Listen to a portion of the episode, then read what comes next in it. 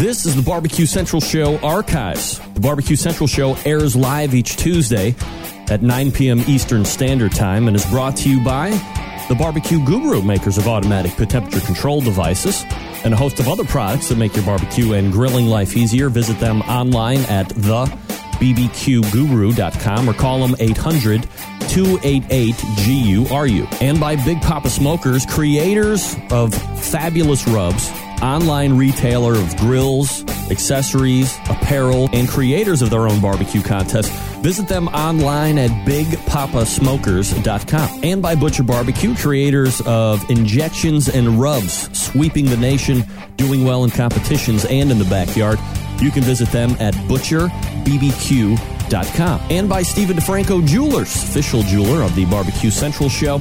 Call 440 943 2700 and use key term barbecue brother when you talk to Steve or visit them online at stevendifranco.com. And by Green Mountain Grills, one of the best pellet grills you can get on the market today, varying sizes, not only for your capacity of cooking, but for your budget as well. Visit greenmountaingrills.com for more information. And by El Diablo Mustard, looking for a little bit of heat and flavor in regular old yellow mustard, El Diablo has you covered. Six different flavors to choose from currently, and you can find them at eldiablomustard.com.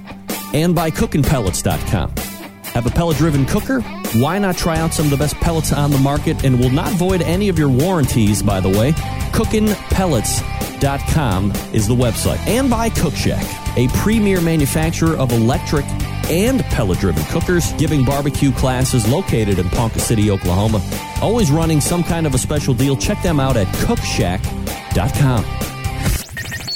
This is Chris Payne from Euclid, Ohio, and you are listening to Barbecue Central. So to get that perfect barbecue, you use wood. Are you sure it's safe? Whatever. We put the lighter fluid on, strike the match, and oh! Should we call the fire department? That might be a good idea.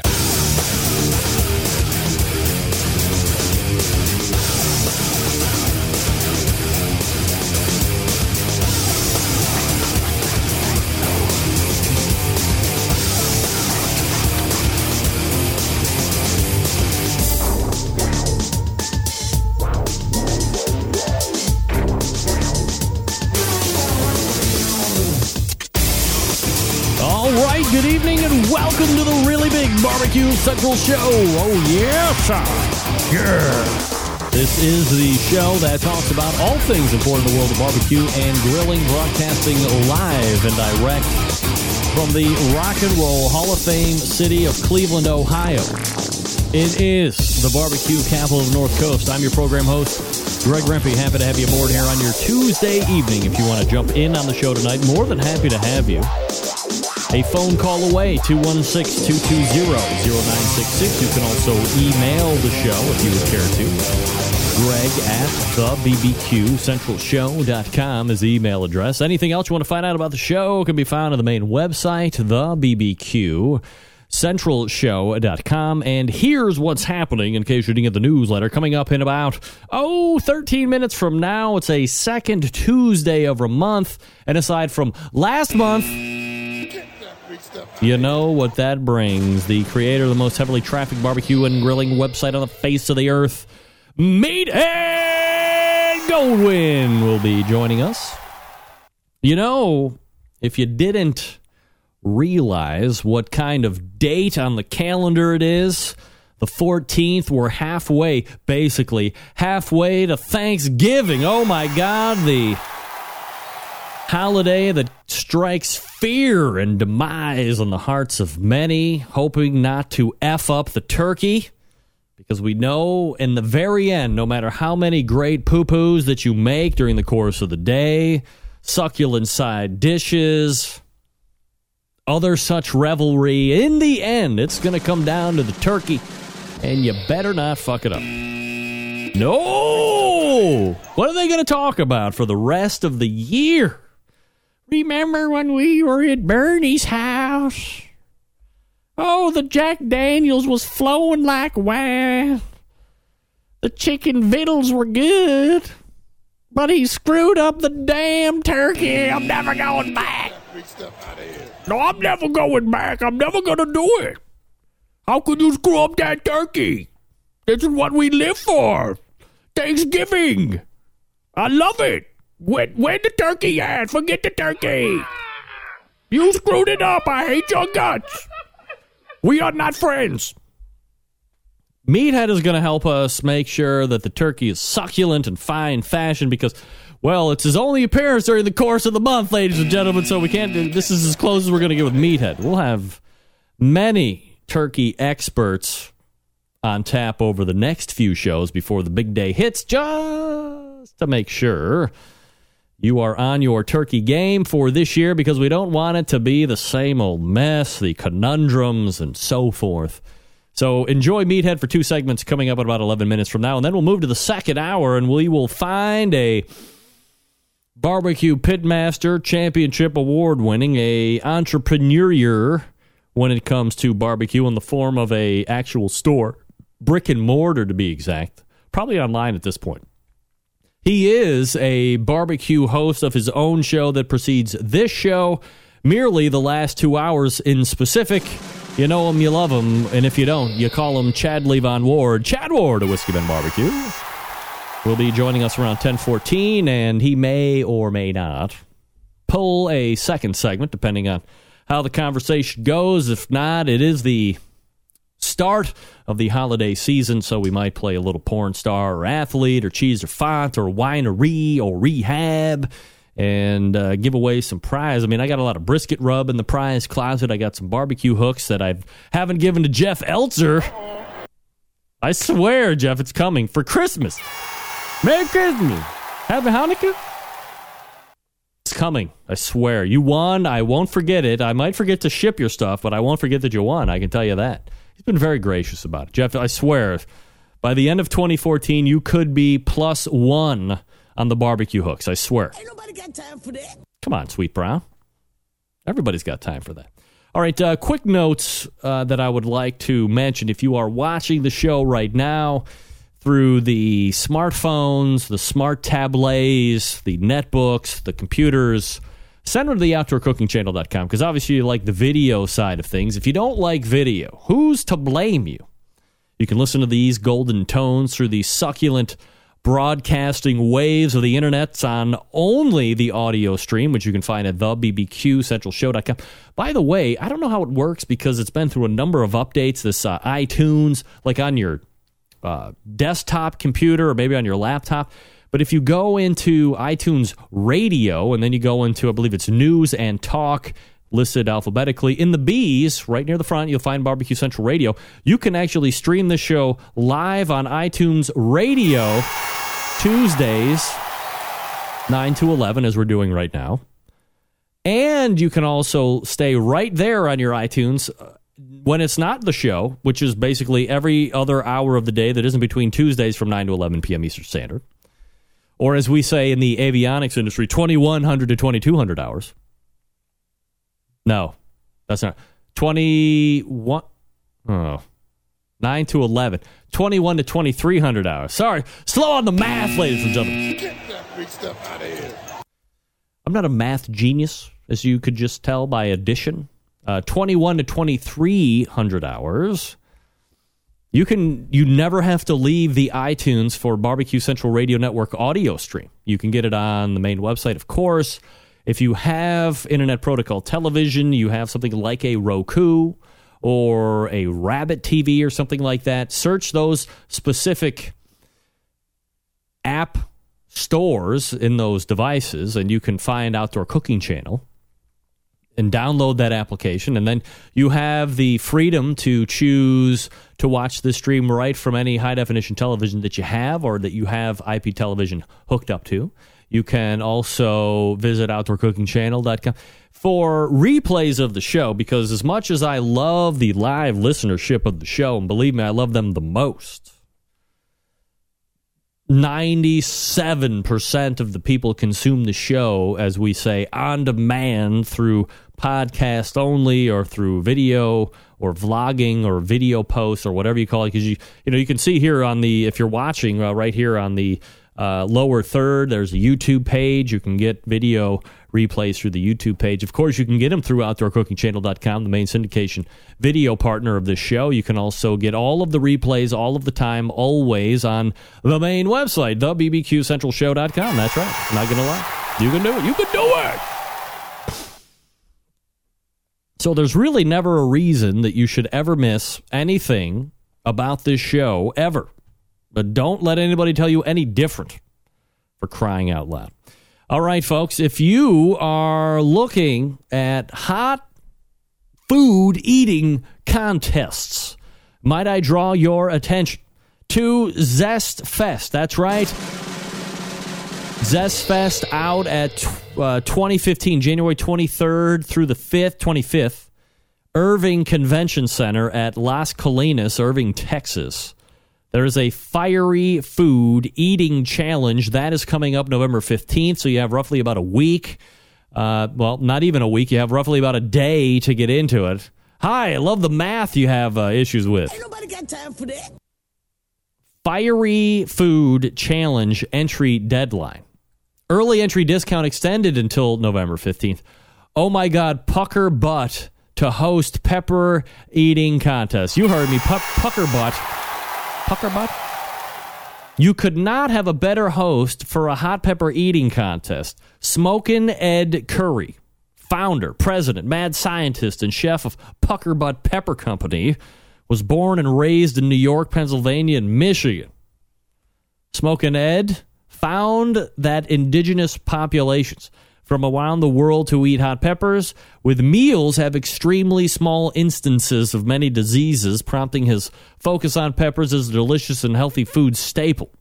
The Puckerbutt Pepper Company is a grower, harvester, and producer of great tasting, all natural pepper produ- products, including hot sauces, salsas, seeds, plants, mustards, jellies, seasonings, and snacks. So there you go. You think you can enter in the old hot pepper eating contest? You want to eat hot peppers until your face falls off, or consequently, the next day, your a hole blows out? Might be for you. Zestfest is the place to go if you want to get in on that. I'm going to pass myself. Also, uh, on accident, I just marked that as spam. Sorry. Sorry, Zest Fest. I'm not going to be eating hot peppers for any type of fun or frivolity. I am going to tell you about Butcher's Barbecue. That's right, Dave Bouska, the great folks over at Butcher's Barbecue, helping you raise your barbecue and grilling game up five to ten notches. Easily five to ten notches. They're doing that by offering you products that you really can't get anywhere else. How about injections to serve any and all? That's right, any and all levels of pitmasterdom, people that you find in the backyard, all that stuff. Don't worry about it. You can find it at butcherbbq.com. You have the pork injection, the beef injection, the prime injection, the bird booster, the open pit pork injection, which is the latest and greatest cage uh, flavor. Selling light, the proverbial hotcakes. You long for the old taste of the flavor of the open pit pork? Forget it.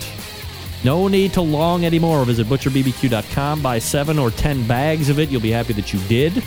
You can inject it in pork. You can inject it in chicken, in beef. Go crazy with it. Just because it says open pit pork injection doesn't mean you have to try it on just one thing like pork. Forget it. You try it on whatever you want. Now, maybe you're looking for go to rubs or sauces.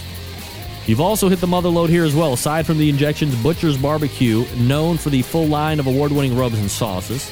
I love the steak and brisket rub. I love the honey rub, which I buy by the five pound bag. You know, a couple years ago, that rub was like hot on the internet. People were reviewing it, giving it the highest marks. Of course, Dave Butcher from uh, Dave Butcher, Dave Bouska from Butcher Barbecue, using it in his own competitions. Of course, championship award-winning pitmaster Dave Bouska. So this stuff is tried and true. This isn't some guy who's looking to make a buck on you schmucks because he thinks he can get over on you. He's using it in the competitions that cost him hundreds, if not thousands, of dollars every weekend to compete in, and he's winning a lot. He does very well, a lot. Maybe you should consider it. Last but not least, let me tell you about the sauce. The sweet barbecue sauce is a winner in every category for me. No liquid smoke, which means the most to me. Not taking the easy way out like a lot of these people did when they make those sauces just to get them up on the shelves. Forget it. They've separated himself from the other sauces, hasn't taken the easy way out. You're going to enjoy it. You're going to find out that he put a lot of effort into that, and you will appreciate it. By six, it will go fast. ButcherBBQ.com, the website, stock up now, ButcherBBQ.com.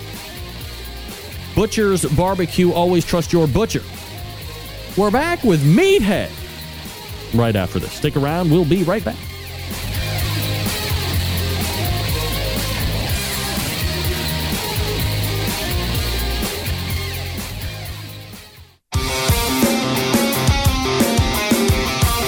Broadcasting live from the Barbecue Central Radio Network studios in Cleveland, Ohio. You're listening to the Barbecue Central Radio Show. Once again, here's your host, Greg Rempe.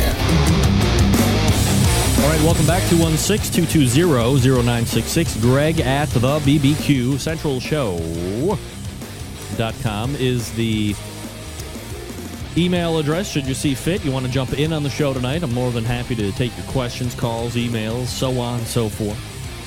My next guest, you may have heard of him before, once or twice. Only created the most popular, heavily tracked, award garnering website on the face of the earth. We head over to the second Tuesday of every month. Guest Meathead Goldwyn joining us here on the show. Meathead! What's up, buddy? Hey, Greg, how's the Cleveland Cavalier of barbecue doing? Well, as you may or may not know, while we trounced. Oh, wait. No, we didn't. well, we're uh, we're just we're we're getting used to ourselves here on the Barbecue Central show. That's what I can tell you. Uh-huh. Rome uh-huh. Rome wasn't built in a day, meathead, and neither was the Barbecue Central show. Yeah. Well, watch out. Um, uh, you are still my cavalier. All right. Well, thank you very much, meathead. Uh, Meathead Goldwyn, of course, from AmazingRibs.com. Uh, you can find out a plethora of information there, pretty much on every barbecue and grilling topic that you would care to know on. Uh, Meathead, just for the people that don't know, or maybe uh, just kind of joining the show for the first time and aren't familiar with uh, AmazingRibs.com, what kind of traffic are you seeing? You know, I, I say I introduce you as heavily trafficked and most popular, but put some quantification to that indoctrination. It's you know, I'm the internet dream. I'm a barbecue, a food and drink guy who started a little teeny website. Um, why did you during, start it? Like, why would you start that website? You know, it's a good story. Um, my neighbor was bragging on how good his ribs were one day. And of course, I had to brag on how good mine were. And so it turned into a throwdown. Now, we're going back to 2005 and turned into a throwdown. And we're just going to have our wives judge. And, you know, I got, I had an old Brinkmann smoker, you know, one of the bullet smokers. Yeah. And, um, I, you know, I decided, well, I'm not just going to rust on my laurels. I'm going to research how to make great ribs and, um, and, and make sure I whoop his butt. And I couldn't find anything useful on the internet. I searched Amazon and the libraries.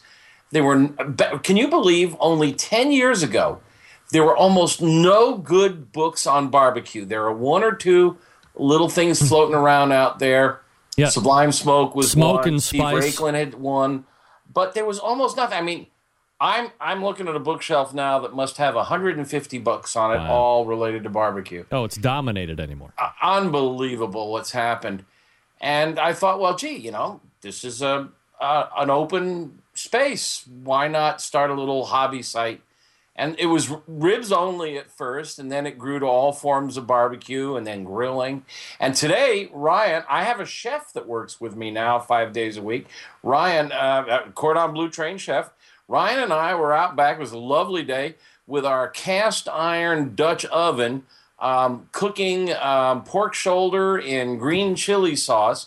Yesterday we did um, uh, classic uh, chili with a cornbread topping in this. Oh, uh, oh, uh, on charcoal outdoors in the dirt. You know, like you would do cowboy cooking or campfire cooking. Yeah. And we're going to add campfire cooking. In fact, you want to know something? You like, Greg? Do you like fried chicken? There's a bear shit in the woods? Oh God. Do you make fried chicken? No. Why not? Uh, I don't. I just don't. Yeah. Well, It's too hard. It's messy. I don't want to Yeah. do it. it's a You've big- dragged it out of me. God damn it. it's a big mess and it fills the kitchen with smoke and it Yes. spatters all over the place. Well, golly, guess what? I had this epiphany about a month ago.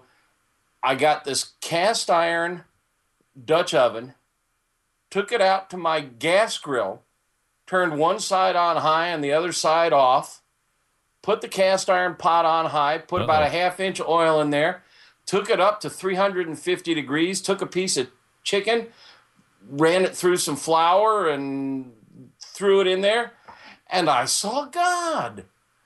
And I didn't Uh-oh. care if it spattered. I didn't care if it smoked. I was outside on my grill and I tested the meat. And if it wasn't quite done with my thermometer, I took it out of the oil, put it on the indirect side of the grill, closed the Oh, lid. whoa. Watch out.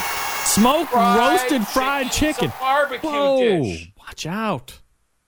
It, I mean, it's just a natural to cook on your grill. Yeah. I mean, it was just, and so we did Nashville style. We we we we marinated it in Nashville um, style. um, uh, uh, pickle juice.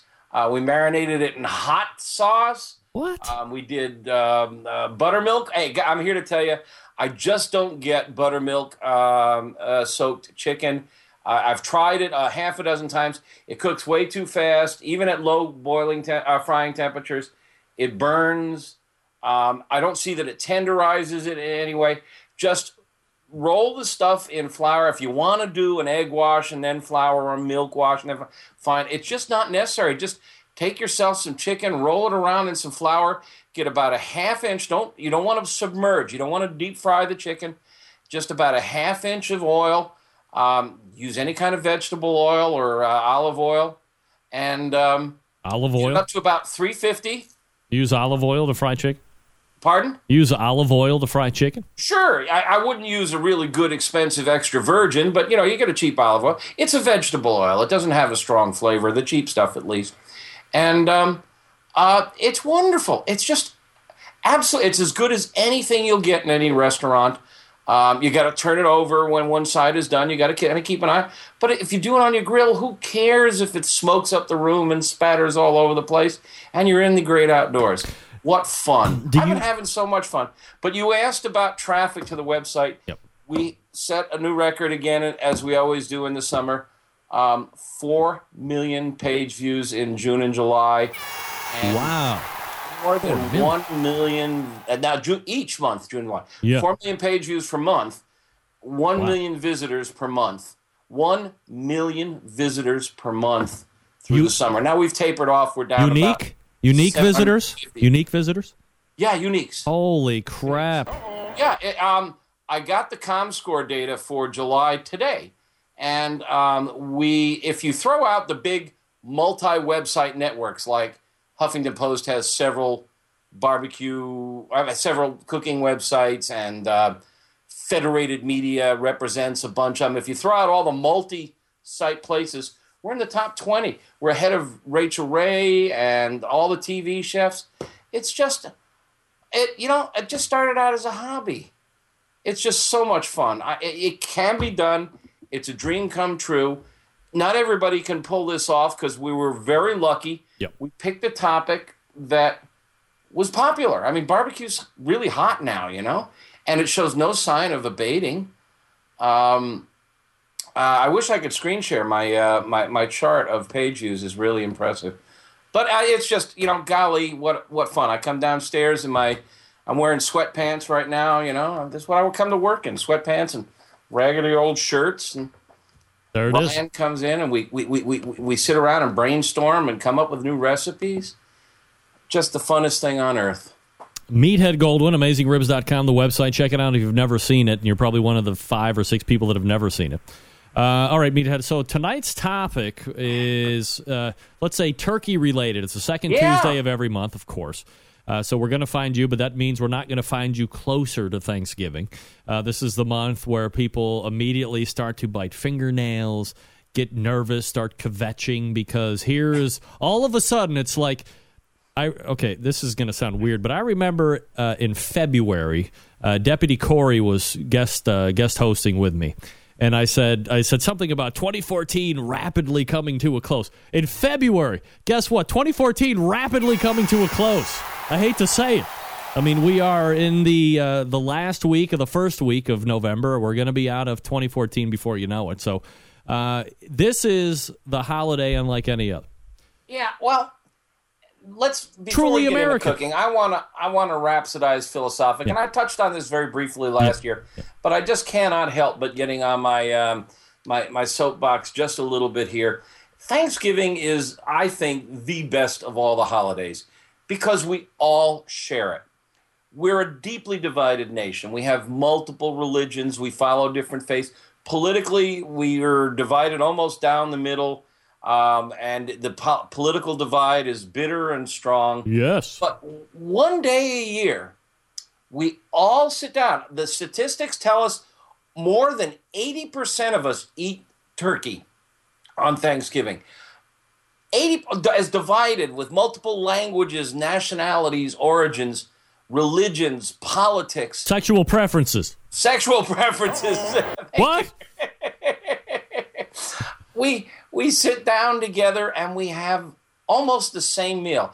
Um, turkey, stuffing, cranberries, and it's it's a ritual that we all share, and it's centered around food. It's centered around what we love, and we feed each other. It's the most intimate thing to feed somebody. It- It's it's it's every bit as intimate as sex. I mean, it's just what more can you do for a friend or a family or a loved one than feed them? And it, it, we just share this universal holiday it's really older than Independence Day. It's been around for four. Now, it was established as a holiday in 1863, but it's been celebrated since the Pilgrims Yeah. and longer than Independence Day. And I just love this quote from William Jennings Bryan. He said, "On Thanksgiving Day, we we acknowledge our dependence, our reliance on each other, our our families, our our, our, community." And I, I just think that's a great thought. And that dovetails into the rant I want to do. And I know ranting is really your territory. You'll forgive me. No, please. But, but um, you know, I hear a lot of talk about a war on Christmas. But I'm here to tell you the real war is on Thanksgiving. It's a family day, it's a chance for us to all spend together. It's just disgraceful that stores are opening even before the dishes are cleaned now. At six o'clock in the evening, we're still sitting around, we're passing out, we're comatose, we're belching, we're drinking wine. Where are the family values advocates? Where are, does Target really care about your family? Does Macy's, Kmart, Sears, J.C. Penney, all of them are opening Thanksgiving night. Are these people interested in your family? I say they're not. I say they're enemies of your family. I say they're enemies of Thanksgiving. They're, th th th th- please just don't feed this monster. Look, uh, this is the one thing that I've been saying, and I appreciate your rant, uh, Meathead. Very good. Well done. what I have said for years, and I believe I've said it on the show uh, at least for the last two or three years, is that you can go through and you can see all of the major holidays that this uh, great country of ours will celebrate, and in some form or fashion, it has become overly commercialized in every single way. But if you go back and look, I mean, you don't really. What was the last time you saw Thanksgiving commercial? You haven't seen one leading up to the next, you know, couple weeks. There's no big hubbub.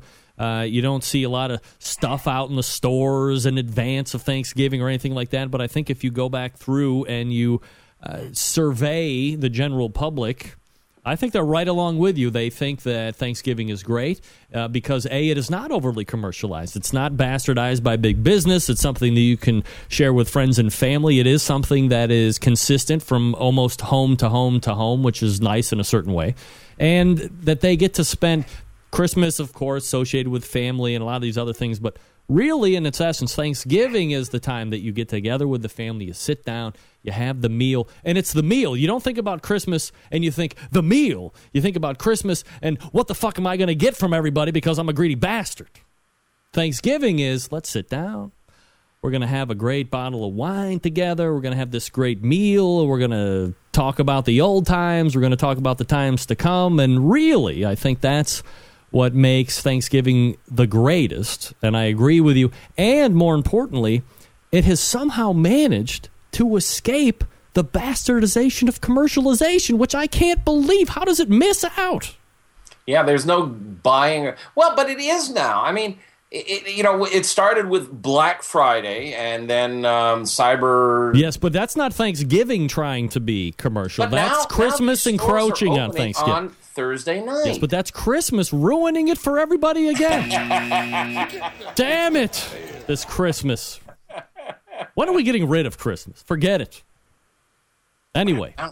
All right, uh, so we got thanks uh, we got Thanksgiving coming up. That obviously means turkey for a lot of people. Mm-hmm. And uh, it's always like the most trepidatious meal that anybody is tasked to make because, oh my God, heaven forbid you screw it up. You're never going to hear the end of it until possibly the next year when, A, you either voted off the cooking island or you might have a chance to redeem yourself. So uh, let's talk about the turkey and prep and cooking and best ways to give your chance for a successful Thanksgiving Yeah. this year. you know, and we may be preaching to the choir because I think I know a lot of people who watch your show and I meet them and I they're pretty savvy. But um, uh, let let's just cover some of the core basics. Yeah. First of all, the most important thing is is turkey is uh, a new breed of bird. It's not resembling wild turkey and the way it used to be 50 years ago. It's bred to be very, very lean in the breasts. And if you overcook those breasts the slightest bit, it's bone dry. So the most important thing you can do is throw out that pop up uh, thermometer or Right. whatever you want to call it, thermometer, Yep. the pop up gauge that's in the breast, and have a good digital thermometer on hand. Um, I know you and I are both fans of the Thermopen. Yep. It's brilliant. It reads accurately, precision uh, within two seconds, and it's about a hundred bucks, and that's a lot of money for a lot of people. They've got a new model out called the Thermopop Yep. that is only 25 bucks and it takes five seconds to read. Um, if you want a thermometer that you can actually stick in there and leave in there, uh, Maverick makes some good ones. There's some others. We have a big, I think we've talked about before. I've got a massive database reviewing thermometers, more than 100 thermometer reviews. Start with a good thermometer and just don't overcook your bird. Take it off when the breasts are 160 degrees. USDA says 165 to be safe. But one thing about these temperatures, and we've touched on this in the past, at 165, it takes seven seconds to kill bacteria. Um, it only takes like, I think, 30 seconds or more to at 160. So, I mean, you can pull it off at around 160, maybe even a little bit lower. And because it's a large thermal mass, it holds heat and it continues to press heat down in, even if you take it off. So it will rise in temperature, a phenomenon called carryover cooking, Yeah. and it'll be safe if you take it off at around 160.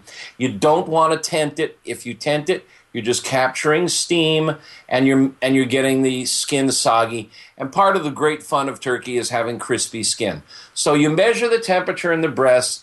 Don't worry about the thighs and the drumsticks. They're going to be a little overcooked well, they're going to be a little hotter. They're going to be 170 to 180, but they they're dark meat. They have more fat in it. You can you can take them up to a higher temp. You can't hurt the drumsticks and No. thighs. No. They're my favorite parts anyhow.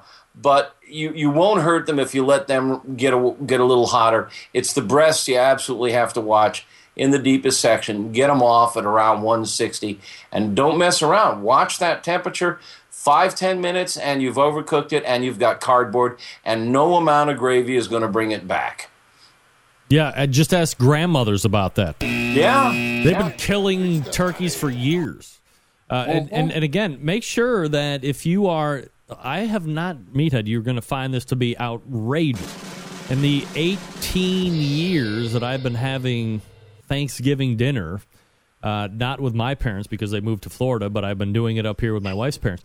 I have not cooked a turkey in that long. No, not for Thanksgiving. No, sir. So I have What to. do you cook? I just go over and eat.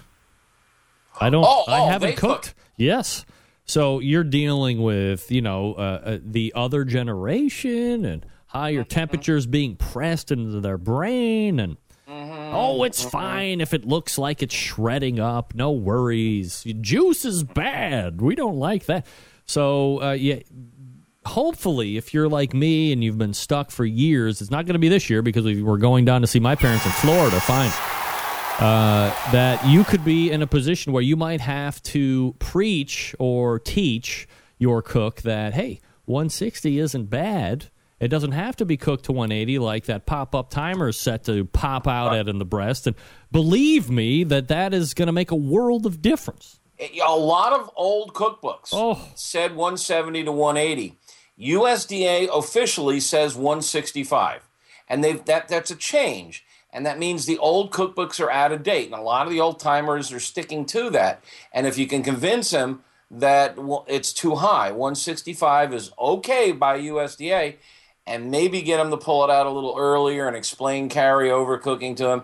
You, you you got a better chance. You know, if it's bad, I just eat the stuffing, man. I could eat uh, bread stuffing all night long. I don't care. Yeah. Uh, you know, I like it better than the dark meat anyhow. I mean, the light meat anyhow. Dark meat I prefer. Yeah, me too.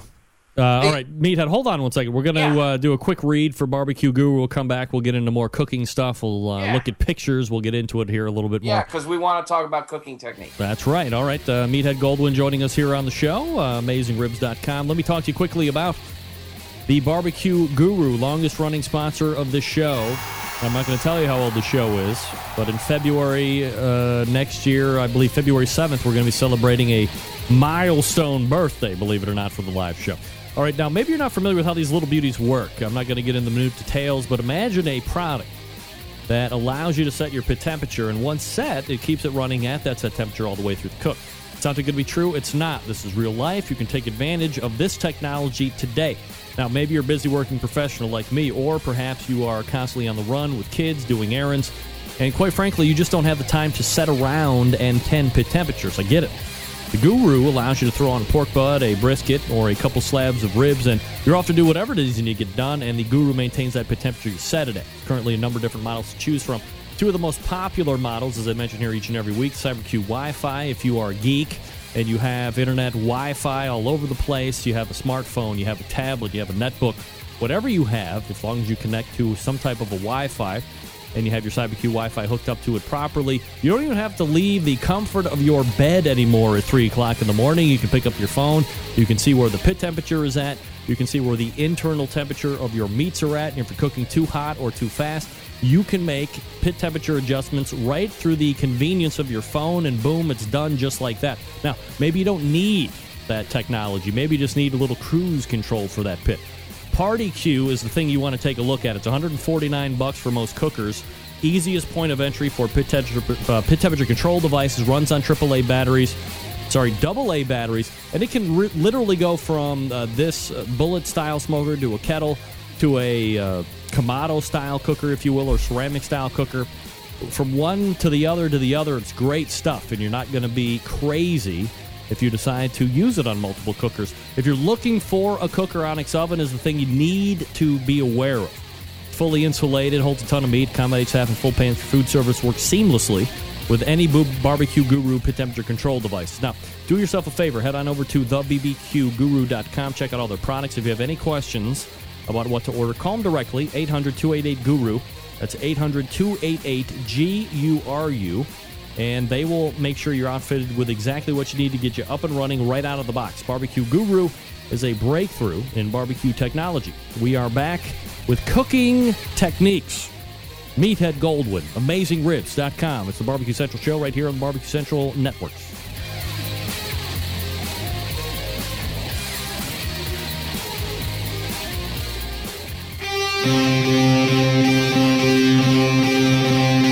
Get in the smoke. Call 877-448-0433 to get on the air. Now, here's your host, Greg Rempe. All right, welcome back. 216-220-0966. Greg at the BBQCentralShow.com. Meathead Goldwyn joining us here as he does each and every second Tuesday of the month. All right, Meathead. Uh, let's talk about turkey cooking techniques and uh, things that you think uh, really play a benefit for folks that are looking to win this turkey season. Well, um, this year and last year, I have finally broken out of the mold.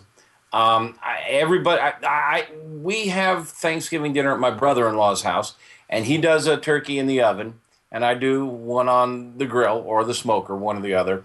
And the last couple of years, I've finally decided that I'm going to break um, with tradition, and I'm spatchcocking my turkeys. Um, spatchcocking is fancy language for butterflying. What you do is you cut the spine out and flatten it out. And Greg, I sent you a picture. Um, number the first one I sent you, it's uh, Oops. 10, 010. Here, here's the one I thought you were talking about, but never mind. You know, I'm not seeing the video um, feed live. You're kind of frozen. I so am? I'm just going to assume you've got it up. All right, hold on one second. Yeah, yeah. I mean, you've been frozen since like the first minute of the conversation. Since we started? closed. You're kidding. No, that's I'm not worried about it. Hold on. We'll start Ooh, again. Now I'm now I'm looking Yep, at your yep. picture, your That's right. logo. Here we go. There you go. I see my bird. There you go. Look at this. Yeah. It's American as apple pie. bird. Love it. Now, My favorite. It looks close enough to a whole turkey that people are not freaked out. I mean, now let's let's just talk about smart cooking. Um, when there's such a variety of muscles, and we can also apply this to brisket. Um, it's hard to get them all cooked to the right temperature. That breast meat is really thick, low fat. The thighs are thinner. There's a bone running through the center. The drumsticks are not too thick. Bone running through the center. They're dark meat. Um, they're a little juicier. They're gonna, and then the wings, which are very thin. They all cook at a different rate. Yep. Ideally, the best method would be to break the bird down into two breasts, two thighs, two drumsticks, and two wings. Split them up, season them up, grill them up or smoke them up, gauge the temperature on each of them, remove them at optimum temperature, Yeah. and serve them at optimum temperature. But there's a huge faction in most of our lives that wants to see that big presentation bird on the table. And if you serve a whole bird the regular f- way, um, you, you face a couple of issues. The heat attacks it from the outside. Now, if you stuff it, you've now made it into like this giant bowling ball Yeah. and the heat takes a long time to get through the meat and then through the stuffing down to the center to where it's a safe temperature and by the time the center is at safe temperature 160 to 165 the meat which is wrapped around it and is far away from the center is 180 185 and it's way overcooked so the first thing you want to do is don't stuff the bird um, I know there's a large contingent among parents and grandparents who want to see that stuffing, but cook the stuffing on the side. This person still I- stuffs the chicken meathead. This person does. My mommy. Yep. My mommy still stuffs it. See her? You see, Yeah. she still stuffs the chicken. Yeah. Go yeah. And it's just a, a recipe for overcooking the meat. Um, now, some a, a way I've learned to get around it is to turn the stuffing into something fun. Yep. I make what I call muffins, and I take the stuffing and make my normal stuffing recipe, but I add a little egg to help it bind a little better, and I get muffin tins, and you all, you grease them up with butter, and you put the stuffing in the muffin muffin tins. Well, what happens then is, and I think you know I'm out of sequence here, but I think it's yes the very, I think it's the very last picture. Or, no, it's um, number, um, it's uh, it's just labeled muffin. Yep. You got it. Oh, oh, oh, hold on. I, I think you're in the way. You know, I've got a, there's a way to do screen sharing with this um, I got it. Skype, and I ought to figure out how to do it to save you the trouble. I got You it. I know, I know, but you got so many things to juggle. Oh, down. come on. I'm a professional. Get that big stuff out of here. All right, you got the muffing up because I'm not seeing it, but that's okay. What do you mean? Don't worry about me. It's cool. The muffing is crispy on all sides. Everybody gets their own little serving of it. Um, and it's really kind of cool looking. So maybe this will overcome the I've got to have the stuffing in the bird syndrome. Um, but if you can get the stuffing out of the bird, um, you'll get a more tender, more juicy bird. Meathead, I don't want to call you out, but I'm looking at this muffing. Yes. Are there raisins in that stuffing? Um, cranberries, dried cranberries. All right, I'll I'll let that pass. no, that's Thanksgiving, man. Watch out. I That's thought it was. Thanksgiving. I They're thought it was dried cranberry, raisins. craisins, craisins. Yeah. Love craisins. Um, uh, but raisins would be good, you No. know. um, but uh, the other thing is is spatchcocking um, is really a good technique, and I think the uh, let's see if we can go show the the second one, the second picture. Yep. No. Third picture, 025. 025. All right, 025. we got it. There it is. That's the bird spatchcocked um, oh my, on a Weber kettle. looks good. on a Weber kettle, and the beauty here is is you brown both sides. When you have the bird all That's right. balled up in its normal fashion, the inside is pale and undercooked, and it's really hard to get flavor in there. And you can put onions and uh, citrus in there, but it really doesn't penetrate. Not like a good spice rub. Um, I like herbs. Uh, so you can now put a good spice rub on all sides and brown all sides. And we know brown is the Maillard reaction, brown is flavor. And when you spatchcock now, you cook much faster. And so it uh, doesn't dry out as much. The longer food is under heat, the more moisture evaporates, the drier it gets. So I like to cook at 325. That's a good temperature for rendering a little of the fat and crisping the skin. Um, it's a little warmer than I normally smoke things. With turkey, I go very, very easy on the smoke. It can really, it can you can over smoke it Oh, yeah. easily. Um, and um, I, I love spatchcocking. This year, I'm going to try to do it boneless. I'm going to spatchcock it and try to get all the bones out. I'll let you know how that turns out. But that should make carving a lot easier. Um, but spatchcocking gets it on all sides. And if you can tell in that picture, um, underneath the bird is a pan. Yeah, I see It's it. got all the heat on one side. And um, that pan, it's uh, 030, Greg, 030. All right, I'll get there. Give me one second. That's right.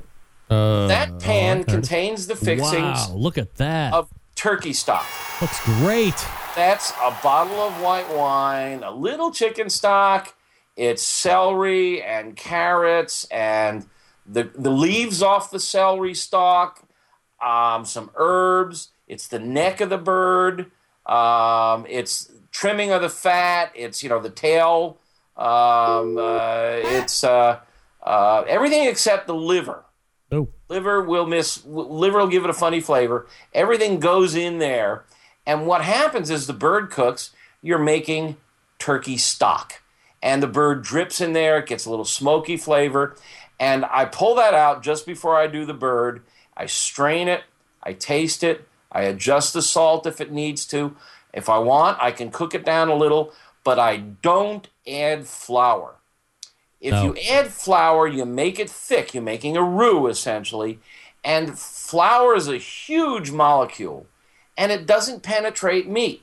So if you do have some dry meat, it won't make it moist. It just sits there like glop on top of it. yeah. But if you leave it thin as a stock, it's full of flavor. It's rich. It's like a soup. It really is a soup.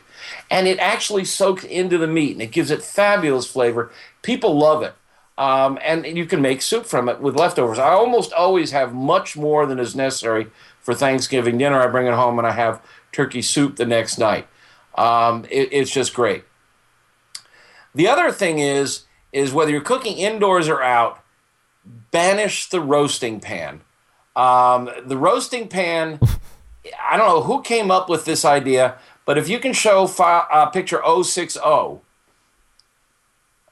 All right, there it It is. shows what happens. Uh, on the left, you see the bird sitting in the roasting pan, and the red arrows are heat trying to get to the bird. Yep. And it can't hit the bottom. The, the bird is sitting above water. The water is cool. The water is evaporating. It's cooling the bottom of the bird. And this way, you always have kind of pale, flabby undersides of the bird. Um, Who's putting you- water in the in the roasting pan? Oh, if you don't put some sort of water in there or something, it'll burn. The Oh. drippings will hit down there and burn. And a lot of put potato, a lot of people put potatoes or carrots and stuff down in there, and that becomes the basis of the uh, of the stock. It. But it, it, it'll just drip and burn up if you put it in a roasting pan without a liquid in there. But if you lift it up and sit it on a rack on top of the roasting pan, now the heat can get underneath it and you can cook it evenly all around. And of course, the best arrangement is is on a grill. Yeah. Because on a grill you can get the pan down low, the bird up high. Heat can work on the bird from all sides. Now that's a whole bird, but if you spatchcock it, you get it the same way. You get heat from all sides. You brown it from all sides.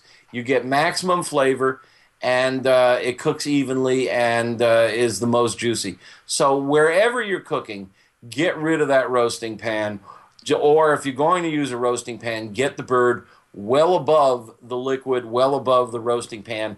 Don't stick it down in the pan. I would like to say that as far as spatchcocking, there's no bigger proponent of spatchcocking, whether it's chicken, poultry in general. If Mm-hmm. you think that the whole bird is a good presentation, Yes. spatchcock it once, take that backbone out, cook it, and then serve a spatchcock, whole spatchcock chicken in front of everybody. Mm-hmm. And that's going to bring the house down. Not to mention the fact that carving that son of a bitch has now become 978% easier. Oh, you so can much you can split it in half, you can quarter it, you can easily take the breasts and all the other stuff off. It's all it's the only way to go in my estimation. a- amen from from me, pal. And I think the presentation is gorgeous, and it does come close to the uh, impact of the whole bird. And you're absolutely right. Breaking it down um, and and carving it is so much easier. Um, okay, um, another thought: if you're going to do the whole bird, not spatchcock it, don't truss it. Don't tie the legs and thighs up like people tell you to do. Oh. That's just pulling it in tighter, and it makes it harder for the heat to circulate around the thighs and legs. They need a little extra time to cook. Let them flop around. You want to put foil over the wings. And by the way, I cut the tips off the wings and I cut the backbone out when I spatchcock, and they all go in that gravy pan. Um, but you do want to protect the wings. Uh, a little aluminum foil when you start for about half the cook. And um, at 325, um, a uh, spatchcock bird will be done in an hour and a half, two hours max. Yeah. If you don't spatchcock it, it could take three hours. So you cut down an hour. That's an hour of less moisture evapor- evaporating. That's a more tender bird, more juicy bird. Um, so um, th- the other thing I want to I want to talk about is brining, uh, or injecting, or dry brining. Brining got real popular for a long time, and I was an advocate. I, I re- recommended it on my website. You get this big wa- beer cooler, and you fill it with water, and you make a 6% brine solution, and you pour in apple juice and garlic and black pepper, and um, then you have to keep it cold. And you, so you get bags of ice, and you put the bags of ice in there. And uh, I think um, I've got uh, a picture of such a setup, um, number 040. Um, and and what it costs it, it just it's not an effective technique it takes up a massive amount of space you've got to keep it cold and the only thing that really gets into the meat is salt now we've talked about this before salt will penetrate meat and it'll penetrate meat fairly quickly and it penetrates even more while the food is cooking Yep. um, but garlic, sugar, apple juice, all those things, the molecules are made way too big. They won't get into the meat. They'll get to the surface, and so it's a surface treatment. But if you really want to treat the surface, sprinkle the garlic and pepper on the surface, and now you've got it. I've become a real advocate of what I call dry brining, and dry brining is simply the night before sprinkle the salt on the bird. And a rough guide is about a half a teaspoon per pound. Just use your eye, no more than you would if you were sitting at the table, uh, maybe a little more because it's thick. Put it on a little thicker in the thick spots. And what happens is the moisture from the bird melts the salt, and then the sodium and chloride ions they're electric they get electrically charged. They get going down into the meat and you'll get that salt down into the meat. You're not over salting it. You're not making it too salty. Salt is an amplifier. It's an enhancer of flavor. Um, you're not using too much. Half a teaspoon per pound is not going to make your heart beat too fast. Uh, well you know a lot of people who are on low salt or have have issues with blood pressure are really worried about salt. Yeah. and with good reason what you want to do is you want to beware of fast food and other things that have much higher concentrations of salt. Um, you can use salt in your cooking, just go easy. And this is not a lot of salt. And what it does is it really turns up the, the, the amplifier on the flavor. And it's a great technique um, for making flavor. And you just do it the night before. And that's it. You don't have to worry about the big buckets of, and you're not wasting apple cider and garlic and pepper. And if you want to put those on, I like to use an herbal rub. I call it my Simon and Garfunkel rub. It's parsley, sage, rosemary, thyme, a little garlic, a little ground black pepper. I've got the recipe on the website, and, and I like to get it under the skin. And if you're spatchcocking, it's really easy to work your hand under the skin. I mix it with a little olive oil or something, get it up under the skin. You mix it with butter if you want, get it up under the skin. Um, uh, no problemo.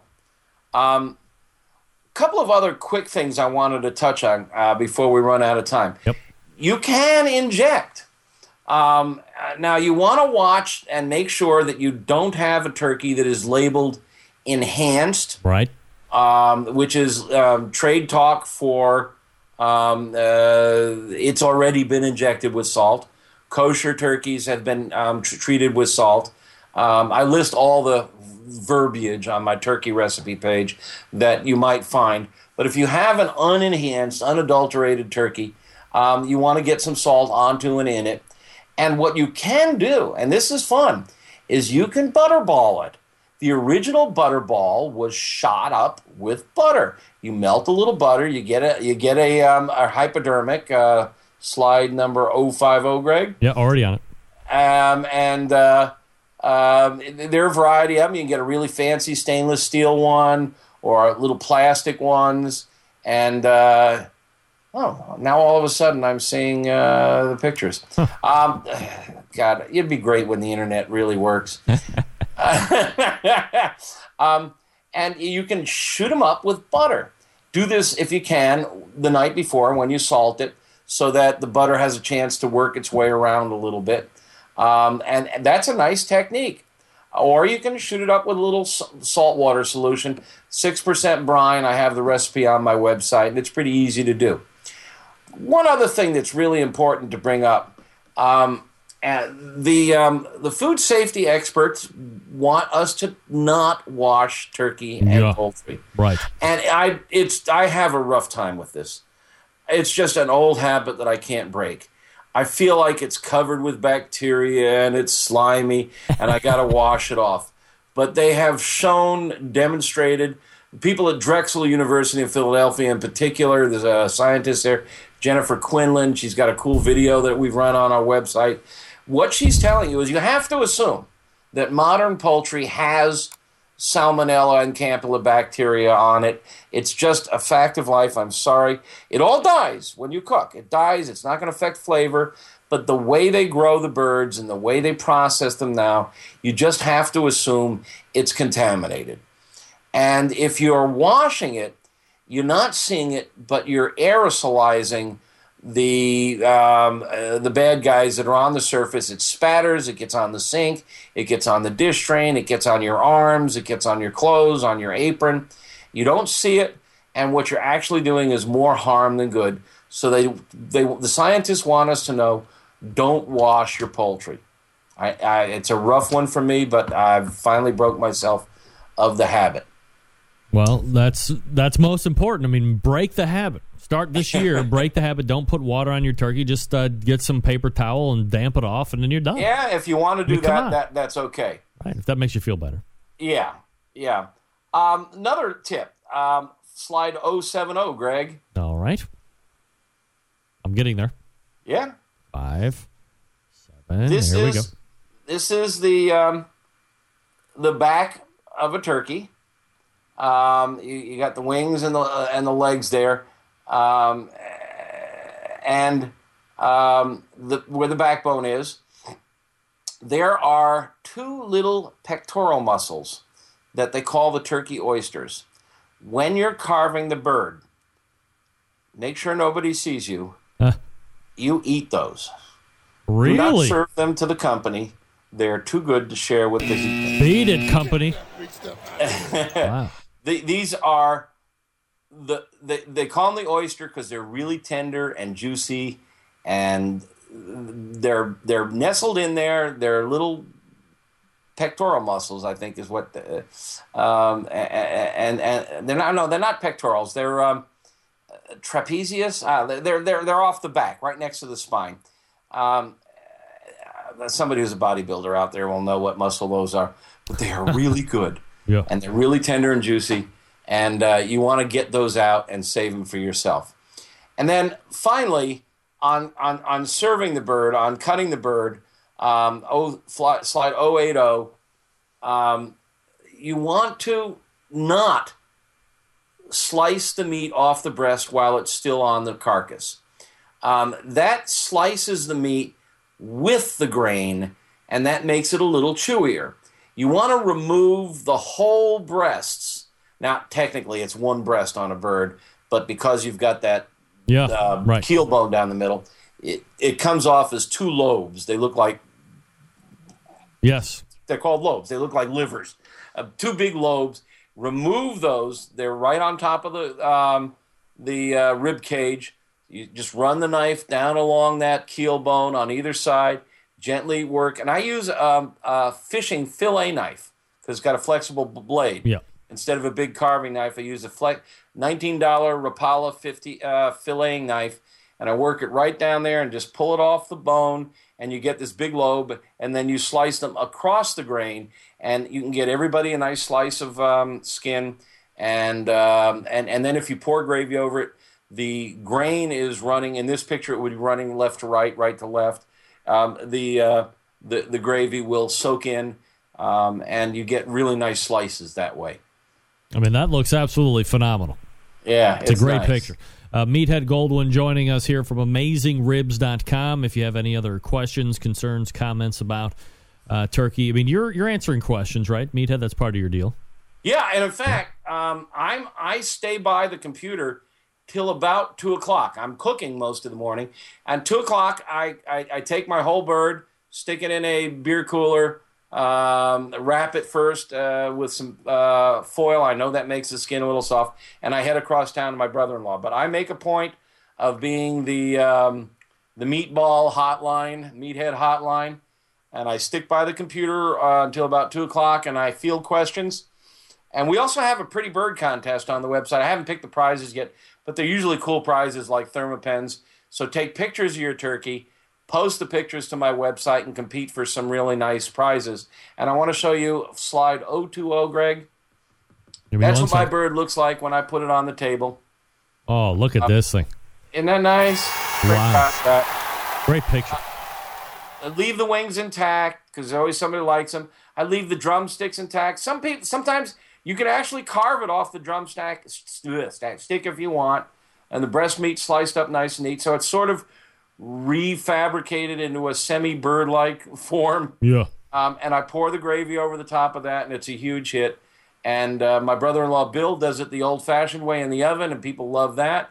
And then I have the smoked bird, and everybody takes a slice of each. Sounds like a great time. Meathead Goldwyn is the creator of AmazingRibs.com. Looking for your questions, comments, and concerns at AmazingRibs.com. Meathead, as always, appreciate the time, and we will see you again in the second week of December, my friend. You betcha, Greg. Always fun to be with you. I hope I've helped some folks out there. And if you have questions, come on down to AmazingRibs.com. There's a page on turkey. Leave your questions there, and uh, I or my moderator team will uh, be there to help. There he is, Meathead Goldwyn, ladies and gentlemen. Bringing it strong as always. We are incredibly long on this segment, as always. You can see we're already a couple minutes past the hour, but that's all right. We will catch up here in just a second. Let me talk to you quickly about Steven DiFranco. That's right, as we were talking, rapidly coming to a close is 2014. If you have any questions, concerns, you want gift ideas, Steven DiFranco is the place to go. StevenDiFranco.com is the website, 440-943-2700 is the phone number. Give Steven a call. When you call, if somebody answers, it's not Steven. Say, hey, I want to talk to Steve. When he answers, tell him your barbecue brother or sister. Tell them what you found at the website, StevenDiFranco.com. If you're local-ish around Cleveland, it's worth the drive. Right there on the corner of 91 and 84 in beautiful business, the business district of downtown Willoughby. Steve's there to help you. 440-943-2700. You know, get away from the Jareds and the, the Sterling Jewelers and the Rogers, the big box store pieces of crap that you see each and every time in the malls and all that stuff. You know, forget about that stuff. Deal with somebody who has your best interest at heart, isn't going to try and sell you this or sell you that or you know whatever the case may be he's here to make sure that you're getting exactly what you need on budget not looking to put commissionable dollars in his pocket steve's going to ask you a bunch of questions wants to make sure that he's fitting your expectation making sure that you're conveying that uh, emotion that you're hoping to with the loved one uh, but he's not going to be trying to talk you up and talk you out of stuff that you might have your eye on. So you go to the website, StevenDiFranco.com. You call him 440-943-2700. You tell me you're a friend of the show, and boom, it's off and running. Don't forget, everything pretty much ships for free. Lots of extra warranties and stuff that you wouldn't normally get with anybody else. Why I deal with Steven DiFranco all the time. Steven DiFranco Jewelers, StevenDiFranco.com, 440-943-2700. Uh, we are back to wrap up the first hour and start the second hour quickly right after this.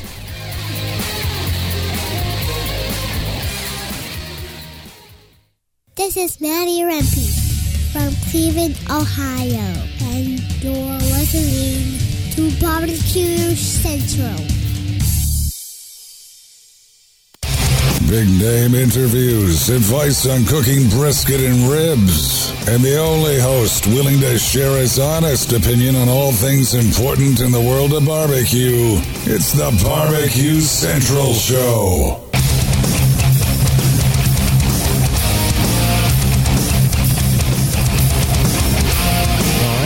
Are back, and just like that, we will be rolling out for the first hour. Stick around, we will be right back. From my heart and from my hand, why don't people understand my intention? Happy to have you aboard here for the really big barbecue show. We cook because we have to, and we grill because we want to. Fine, how's it going? You have a great show. I'm a big fan. So what what what seems to be the problem here? This man looks like he's dead, and he's in the in the crackle. Charbono! It's all about the charbono, dude. Succulent fish. What? He ate 54 wieners. But listen, Lavernius, shake a face. I'm shaking like a dog shit peach seeds. We have top men working on it right now. Who? Top All right, just like that, we are into the second hour. You found the Barbecue Central show. Uh, this is the show that talks about all things important in the world of barbecue and grilling.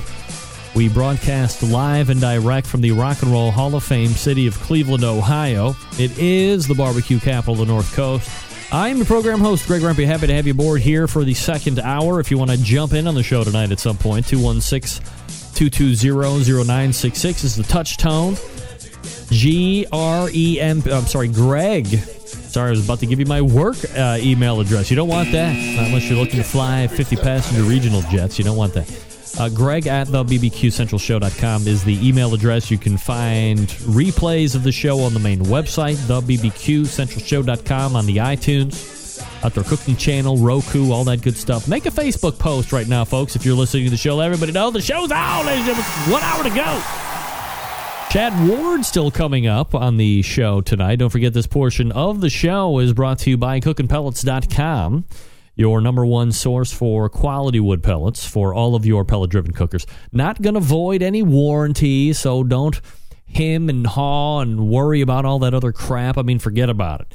If you are dealing with a pellet driven cooker right now that requires that you use only their wood pellets run runaway if you are somehow under a mandate that your pellet driven cooker has to use the only manufacturer's pellets that they provide, that is crazy oh. town. Check the augers, question everything at hand. Do not buy it. Get that big stuff out of here. There's a lot of pellet manufacturers out there. None better, of course, than uh, Chris Becker and the good folks over at cookinpellets.com. They're not going to wo- void any warranties. I mean, come on, don't fall for it. Don't run amok.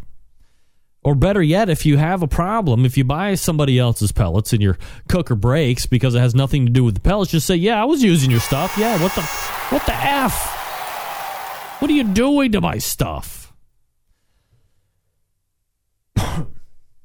you know, I wish I had the time to talk about the item that I would like to talk about, except we ran incredibly long with Meathead Goldwyn from AmazingRibs.com, but well worth it.